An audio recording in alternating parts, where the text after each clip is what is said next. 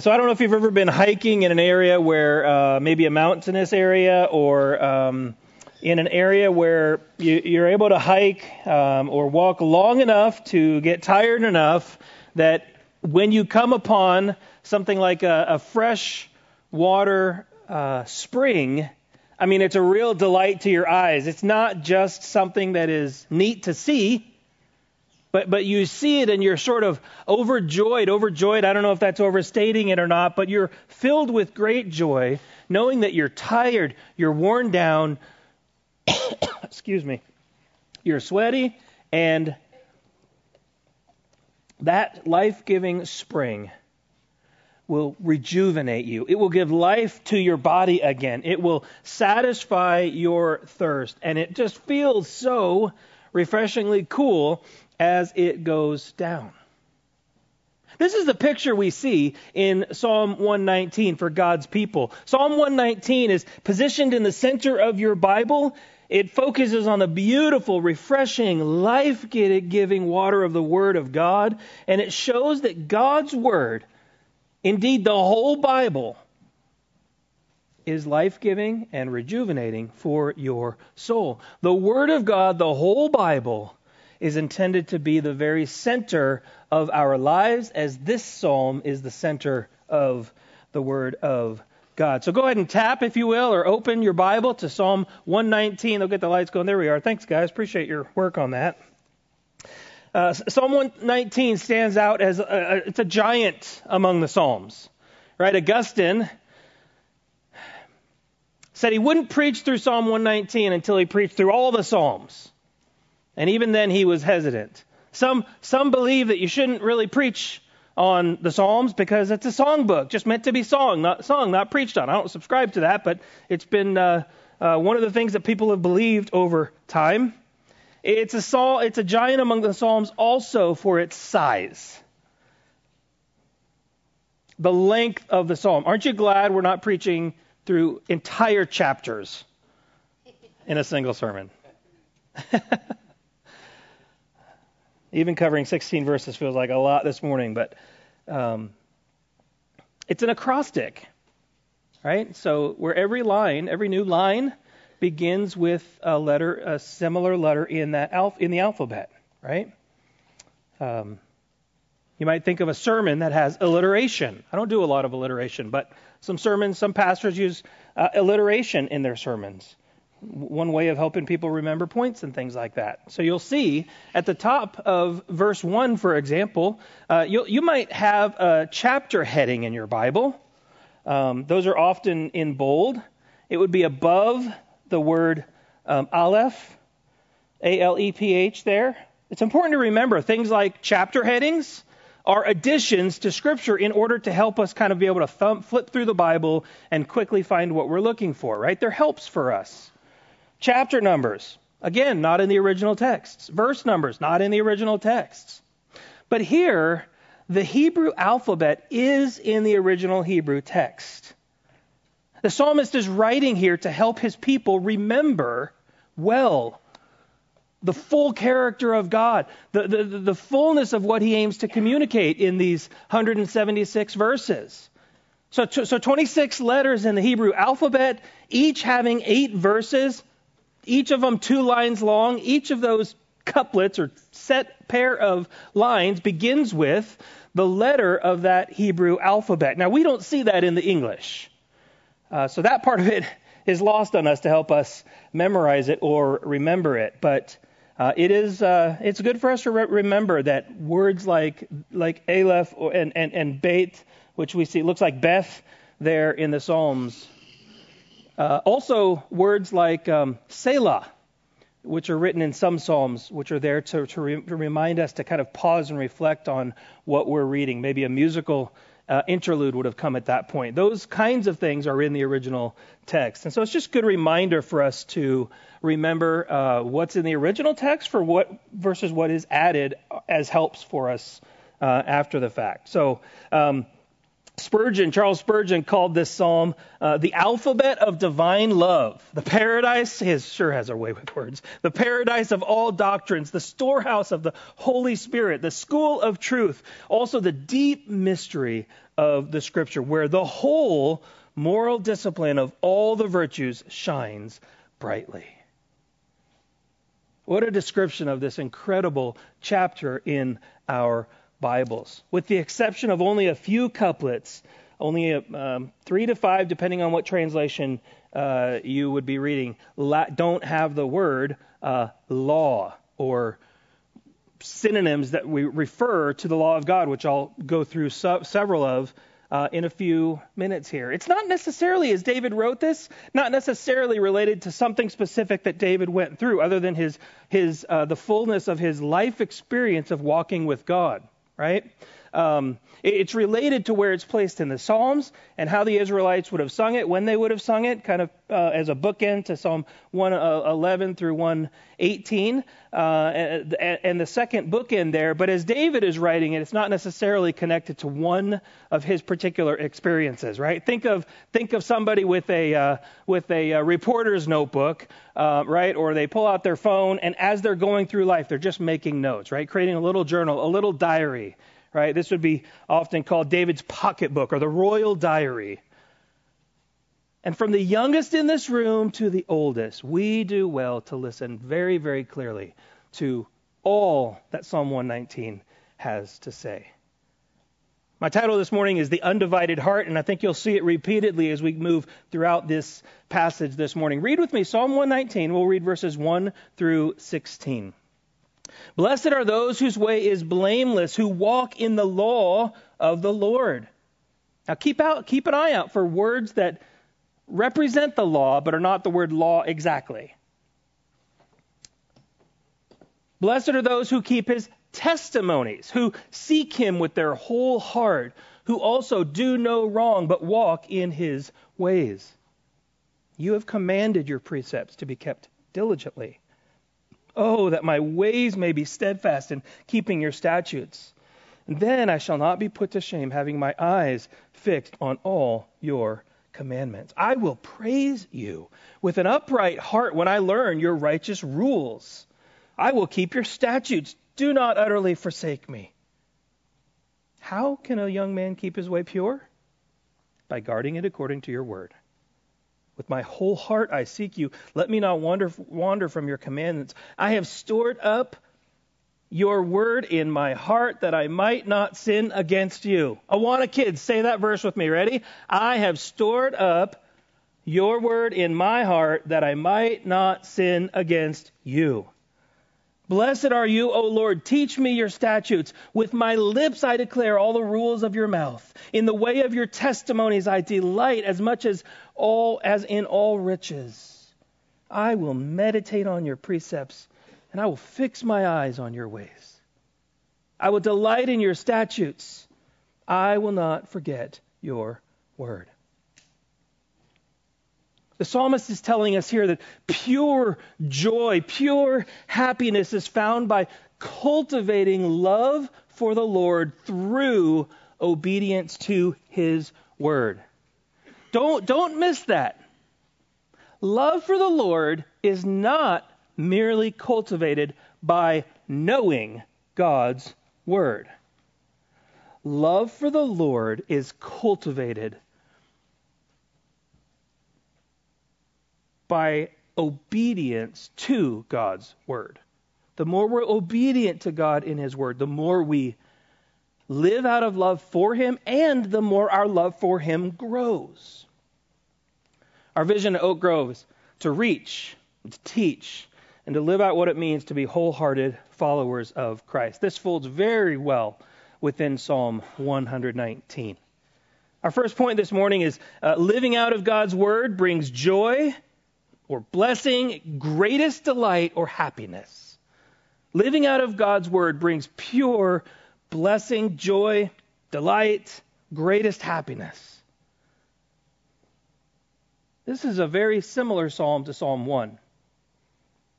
Blessed is the man who walks not in the counsel of the wicked, nor stands in the way of sinners, nor sits in the seat of scoffers, but his delight is in the law of the Lord and on his law he meditates day and night. He's like a tree planted by streams of water that yields its fruit in its season. Its leaf does not wither. In all that he does, he prospers. The wicked, not so. They're like chaff that the wind drives away. And therefore, the wicked will not stand in the judgment, nor sinners in the congregation of the righteous. But the, for the Lord knows the way of the righteous, but the way of the wicked will perish. Friend, the law of the Lord is good because God is good. When you question, kids, when you question whether your mom and dad are giving you a, a good command or a, a good uh, direction, a good instruction, and you don't want to do it, you might ask this question Do my parents love me? Of course, my parents love me. I don't want to do this, but because I know they love me, I'm going to do it because I believe that they want what's good for me. So you can glorify God. Seven year old, eight year old, nine year old, 18 year old. You can glorify God by washing dishes, by cleaning your room, by turning your screens off at the time your parents tell you to turn your screens off. You're welcome.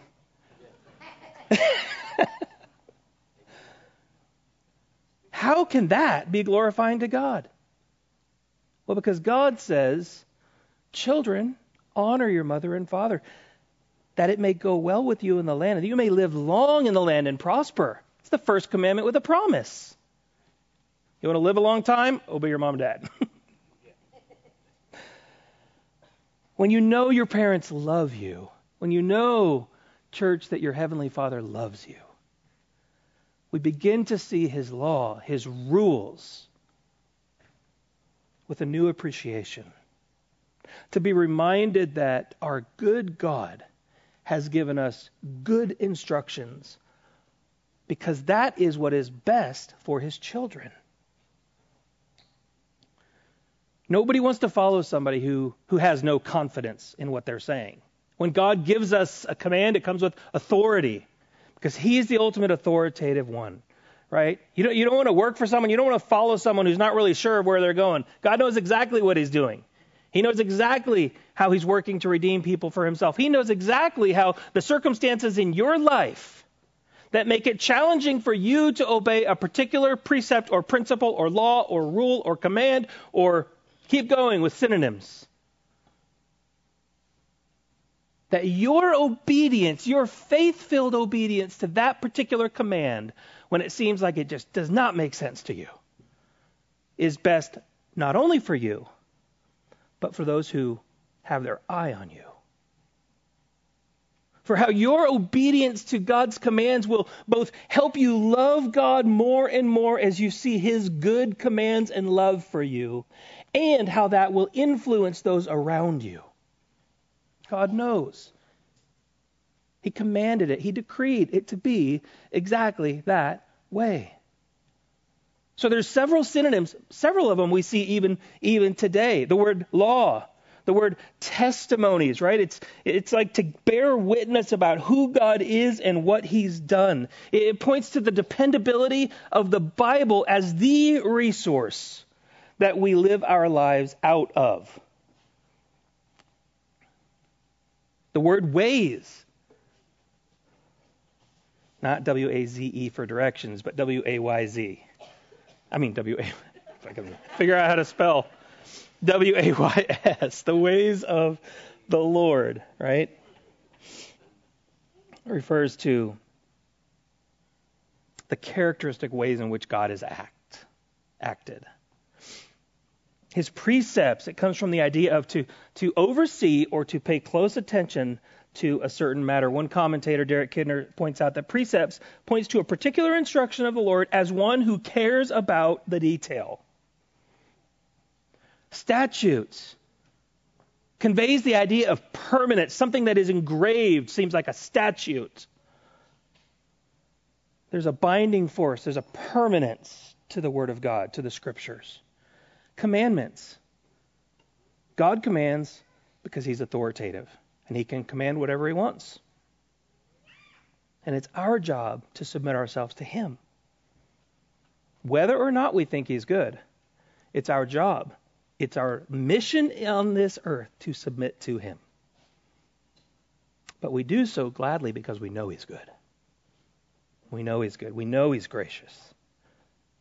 Judgments or ordinances. These judgments that flow out of God's character. The word word is used in a couple different ways throughout faithfulness, righteousness, the name of God. These are all different kinds of synonyms that we see throughout Psalm 119. So God has given us his law to be known and to be obeyed. You can't obey it if you don't know it. And so God gave it to us in order to know it so that we can obey it. Right? It became a, a, a, a way, it kind of became like shorthand for referring to whatever God's commanded. The law of the Lord is perfect. Everything that God has said. But the, the phrase law of the Lord, it can refer to uh, the Torah or the first five books of the Bible Genesis, Exodus, Leviticus, Numbers, and Deuteronomy. You'll see in the book of Hebrews the law of Moses, referring to the Ten Commandments, but also to the Torah. But even as early as the book of Psalms, the law of the Lord, the commandments of the Lord became known as sort of shorthand for whatever it is that God has told us whatever it is that God has told his people. We, we, we, need to hear God's word so that we can know it, but it's never just an exercise in learning. Everybody, listen here for a minute. It is not a textbook for living. Sometimes we refer to uh, the Word of God as a manual, like a marriage manual. I, I wrote a small little article recently on marriage, and I referred to it as a manual for living. But we dare not study it like we just need to study it to pass a test like uh, you might for driver's ed. And then now you got your permit, and so you can forget whatever's in it, right? And then just learn through life experience. That is not the way to go. Nor is it the way to go with God's Word. We need to, to read it so we can hear it, so we can know it, so we can obey it. It is always connected, listen here, friends, not just to knowing information about God, but to knowing God personally. Knowing God personally comes through knowing His Word and obeying His Word. See, if you just know God's Word but you don't obey it, you don't actually know God. You know about God. But as you obey it, you are also one who gives testimony that He's faithful. Not that the Christian life is easy, no, but that God is faithful. And so he's given us this law to be known. He's given us this law to be obeyed. I love what happens in, in uh, Timothy when Paul is training up this young pastor, Timothy. Right? In 1 Timothy and in 2 Timothy, when Paul's mentoring him, he, he encourages him and he refers to what he had learned and practiced, past tense. He's talking about when Timothy was younger and as Timothy's grown up under the word. Right? He says, But as for you, 1 Timothy or 2 Timothy 3 14, as for you, continue in what you have learned and firmly believed, knowing from her whom you learned it. This isn't just Paul's way of giving props to himself here. He's saying you learned this from your mother and from your grandmother. Remember all of the things that they taught you in the sacred scriptures? And how from childhood, verse 15, you've been acquainted with the sacred writings, which are able to make you wise for salvation through faith in Jesus Christ. All Scripture, breathed out by God, is profitable for teaching, for reproof, for correction, for training in righteousness, that the man of God may be complete, equipped for every good work. What a great promise that Paul gives Timothy here that God's word has what he needs, needs not only for salvation, but is profitable for every good work. Do you know Paul is largely referring to the Old Testament scriptures here? Paul is largely referring to the Old Testament sacred writings in this New Testament text that tells us that God's word is sufficient, that God's word is enough for salvation and for every good work. Good is a synonym for righteous. God is good. God is righteous. Every good work, God's word, the Old Testament scriptures are profitable. Now, some New Testament scriptures were being written at this time, so surely Surely Paul's referring also to some writings from Luke the historian and from some of Paul's earlier letters, even. But most certainly he's referring primarily to the Old Testament scriptures. As we read all of the Bible, the Bible progressively reveals God to his people. And if we don't pay close attention to what we're shown in the Old Testament, there's a whole bunch about God's character and the way God works with his people that we will miss out on. Now, certainly, some things have changed as we've moved into the new covenant. But in order to appreciate what has changed in the new covenant, we need to have a, a firm grasp on what's happened in the old covenant. To walk in the law of the Lord is, is to walk with God and receive blessing. Right? When a person loves the Lord, they love they del- they love and they delight to do what God says because they love the Lord. I love the Lord. He pulled me out of the miry pit. Hallelujah. Praise God. I want to live my life for him. He saved me when I deserved nothing. While I deserved even today judgment from God, he saved me. How do I know? What father would give his own son? just to pull the rug out from under you. I don't think so. It doesn't square. More importantly, that it doesn't square. God says so. Greater love has no man than this, than he lay down his life for his friends. God has demonstrated his love by laying down his life through giving himself through the person and work of Jesus. 1 John 5 2, which we studied recently, right? By this, we know that we love the children of God when we love God and obey his commandments. So you might ask a question Well, do I love God's people? Well, we, we've been we've been saying tests, ways you can understand, ways you can ask yourself those questions. You can sort of validate whether or not you're walking with the Lord. Oh, I don't mean if you're coming to church on Sunday. but whether or not you're, you're living a life that is being poured out for the body of Christ, out of love for the Lord. John 14, 15. Jesus said, If you love me, you will obey my commandments.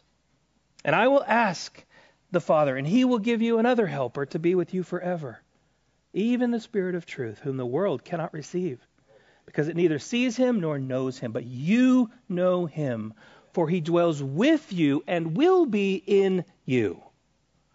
He dwells with you and he will be in you.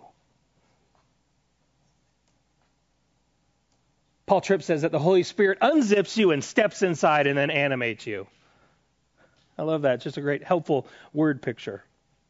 You might later on this afternoon uh, read Deuteronomy 28. You see a very clear depiction of follow me faithfully and you will receive blessings. Do not obey me, and you will receive curses.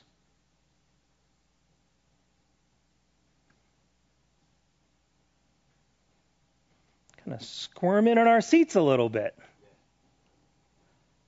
The principle of blessings and curses is a very real biblical principle. And sometimes we say, Why is my life hard? Why are these things happening? Well, are they all God's judgment or discipline? I would say not necessarily. Because Jesus received lots of hardship. He never disobeyed. He never needed discipline. But he was trained through it. The Bible says he was made complete through what he learned, through his obedience. So God reveals himself so that we may have the greatest joy of knowing him. I want to ask you to just think for a minute. Think back, whether it's uh, an hour or five years, or longer. What are some things that you have learned about God that confirm or are affirmed by the Word of God? Not just your speculation about God, but what's affirmed in the Word of God that you've learned about God that is that has drawn your heart nearer to God ways that you've seen God provide for you, ways that you've seen God teach you, ways that you've seen God work in relationships that you know could not have happened by you and you alone, ways that you've seen God prove himself over and over and over again that you would say, I love him more now than I did an hour ago. Because I'm learning more about him and I'm learning that he is faithful and always true. David prays this beautiful prayer. We see it in, in verse 5. He says, Oh, that my ways may be steadfast in keeping your statutes, and then I shall not be put to shame. Having my eyes fixed on all your commandments, I praise you with an upright heart when I learn your righteous rules. And then he commits himself to it. I will keep your statutes. Do not utterly forsake me.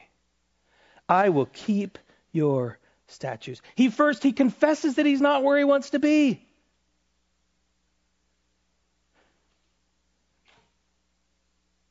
But he wants to be. He wants to be what he should be. He wants to be who he should be. I have areas in my life where I have committed over and over and over again, and I've struggled with some sins repeatedly.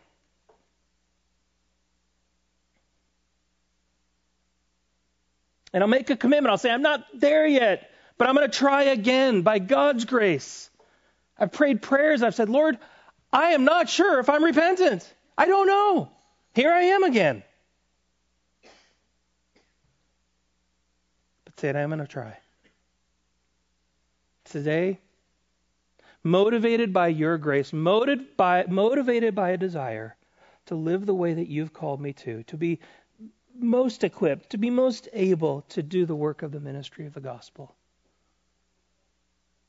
I'll strive again. I'll strive again. David says, I'm not there yet, but I want to be.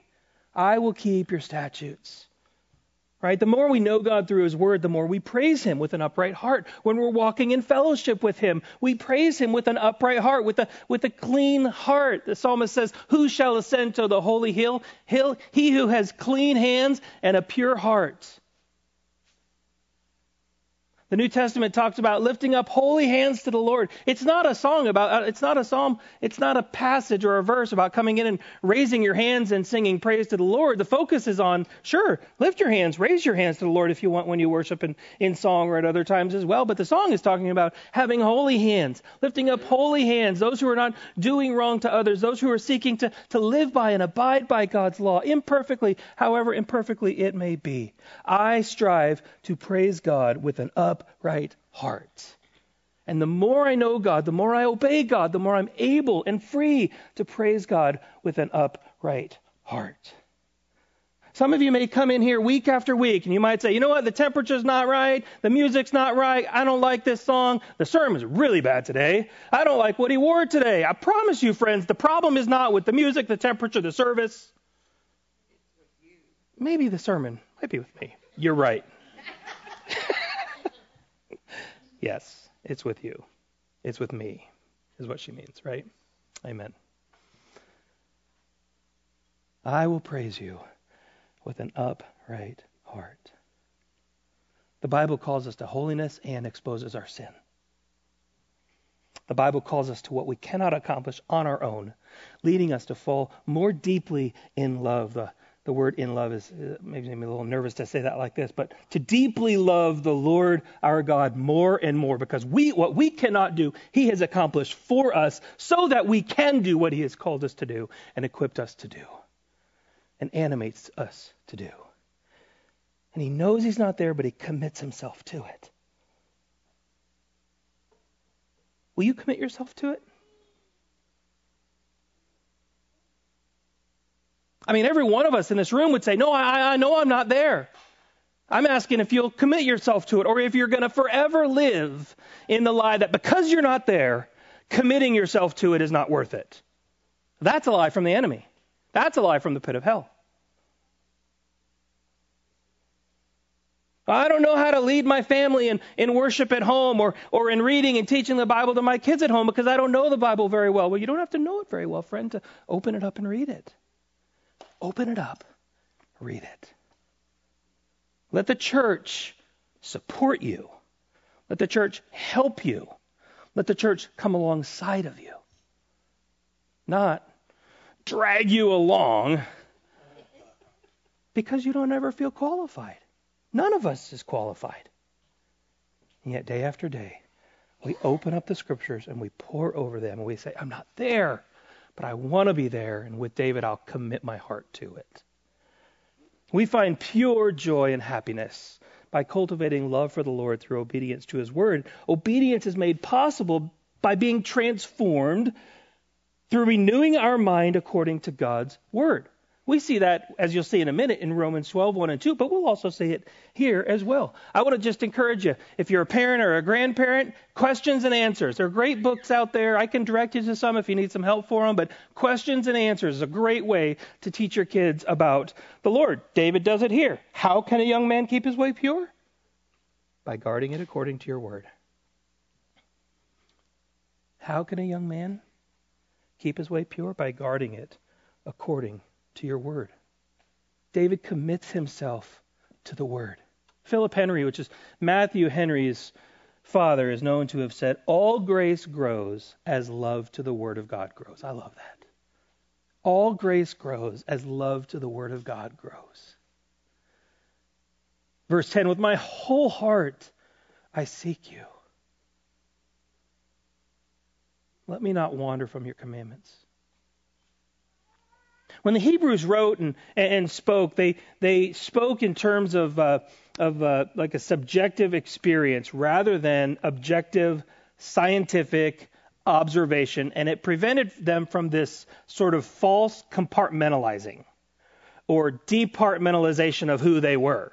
You see this, this rich language where term after attribute after attribute after attribute is piled up to describe the person, for example.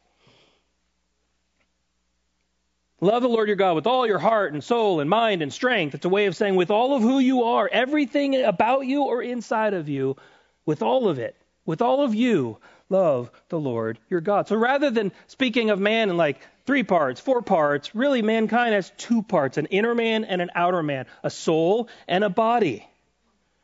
Right? We often think of the mind as a separate entity in and of itself. Well, the mind is part of the brain. The mind, our thinking capacity, would be equivalent to our heart, our reasoning capacity, which is part of that immaterial part of us is connected to the material part of our body, our brain, which is physical and under right circumstances can be seen.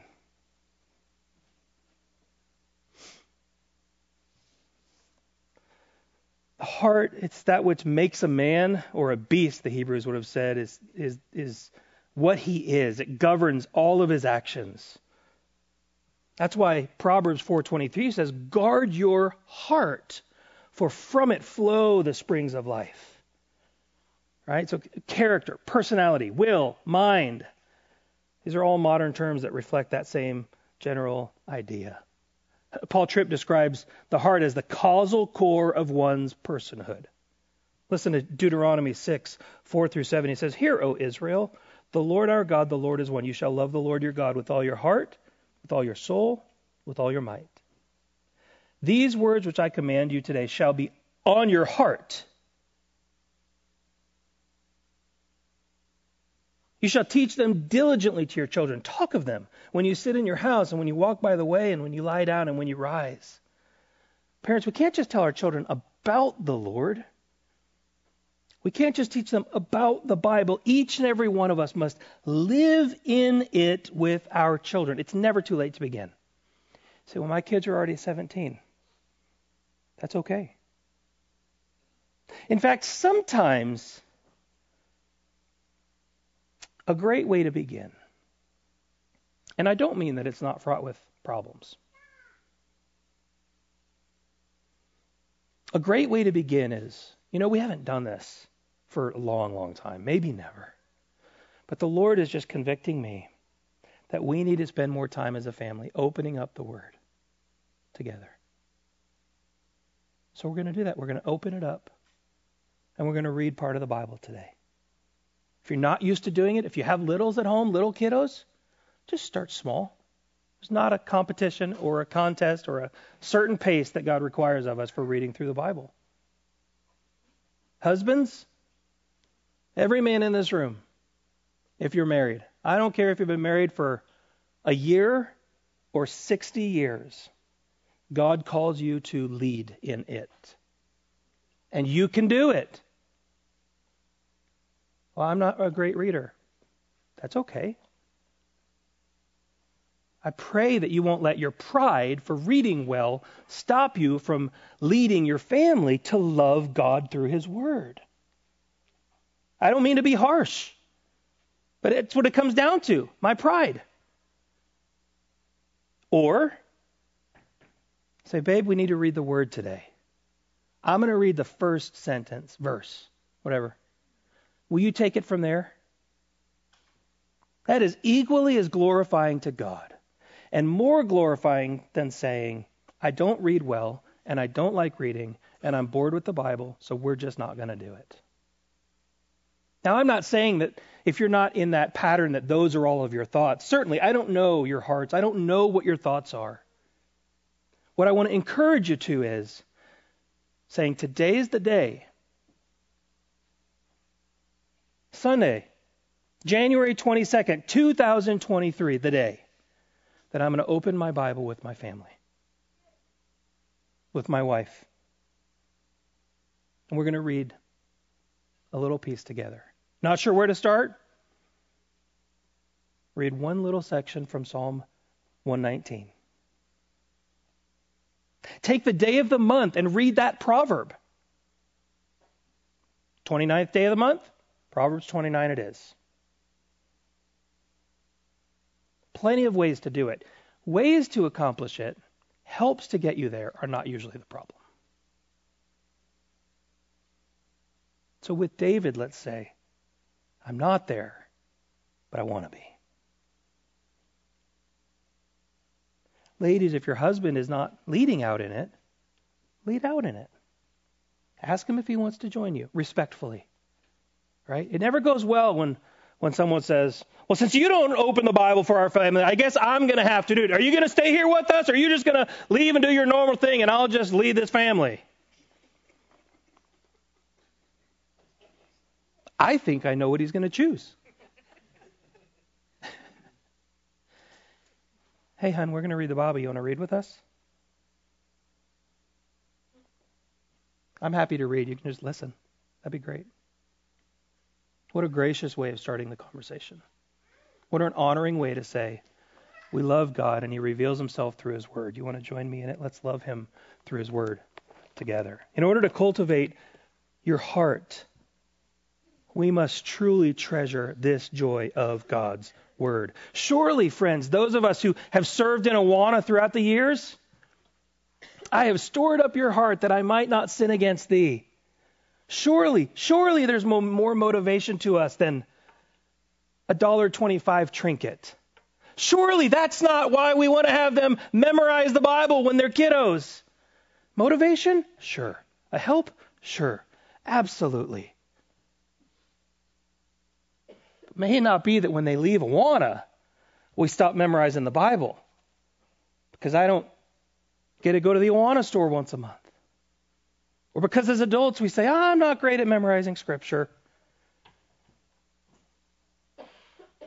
Because I know some of you know everything there is to know about hunting season in this and every neighboring state. I know some of you know everything about how to cook and memorized recipes. And you know how? Repetition and effort. Nothing magical about it, just a little at a time. Notice this language that Paul he talks about treasuring it. I have stored up your word. I delight as much as in all riches, verse 14. I, I fix my eyes, he says, I will fix my eyes. And he says, I will delight again in verse 16. And then he says, I will not forget. Jesus in Matthew 13 compared it to a treasure hidden in a field, comparing the kingdom to a, a treasure hidden in a field a, which a man found and he covered up. And then in his joy, he goes and he sells all that he has and he buys that field. You want to worship God? Paul says, offer your bodies as a living sacrifice holy, acceptable to God, which is your spiritual worship. Don't be conformed to this world, but be transformed by the renewal of your mind. Now, you can renew your mind without loving God's word, you see. Loving God's word, which is a, a desire from the decision core center of who you are, causes you to want to renew your mind and your heart with God's Word. Be transformed by the renewing of your mind that by testing you may discern what is the will of God is. Do you really want pure, pure joy and happiness? I mean, that's a real question. Jesus asked the man at the gate when he called out to him and he said, Do you want to be well? Of course I want to be well. You might be thinking, What a ridiculous question, Pastor Matt. Do I want to be happy? No, no, no. I said, Do you want pure happiness? Do you want the right happiness, the right blessedness, the right joy? I mean, you can allow your weekly patterns to help you answer that question. Do your patterns show that you do? If not, brother, sister, there is no need to feel condemnation in here this morning. That's not the point of challenge. That's not the point of hard statements. The point is to bring all of us by the power of the Word of God through the inner working of the Holy Spirit to a point of loving conviction so that we can make a turn. You just confess, acknowledge to the Lord, Lord, I'm not wanting the right things. And I confess. He's already paid the price. He's not looking down on you. He wants to help you. Call out to him. God, I confess. I repent. Well, we cultivate that love. We cultivate that love through obedience in the Word. Pretend you're on that hike up through the mountains and you come to a point where there's a a spring and also another pool of water there. You've got a choice. You can you can go to this pool of water that's stagnant. It doesn't have an inlet and an outlet and and it's it's stagnant and there's bacteria there. There's a little bit of mud there. There's algae growing in there. And you think, Can I, I want to drink that? I mean, maybe if you're dying. But on the other side is a fresh spring. Clean because the water is always flowing. Life giving because it's pure. Natural springs of life giving water. Drink deeply, friends. Drink deeply.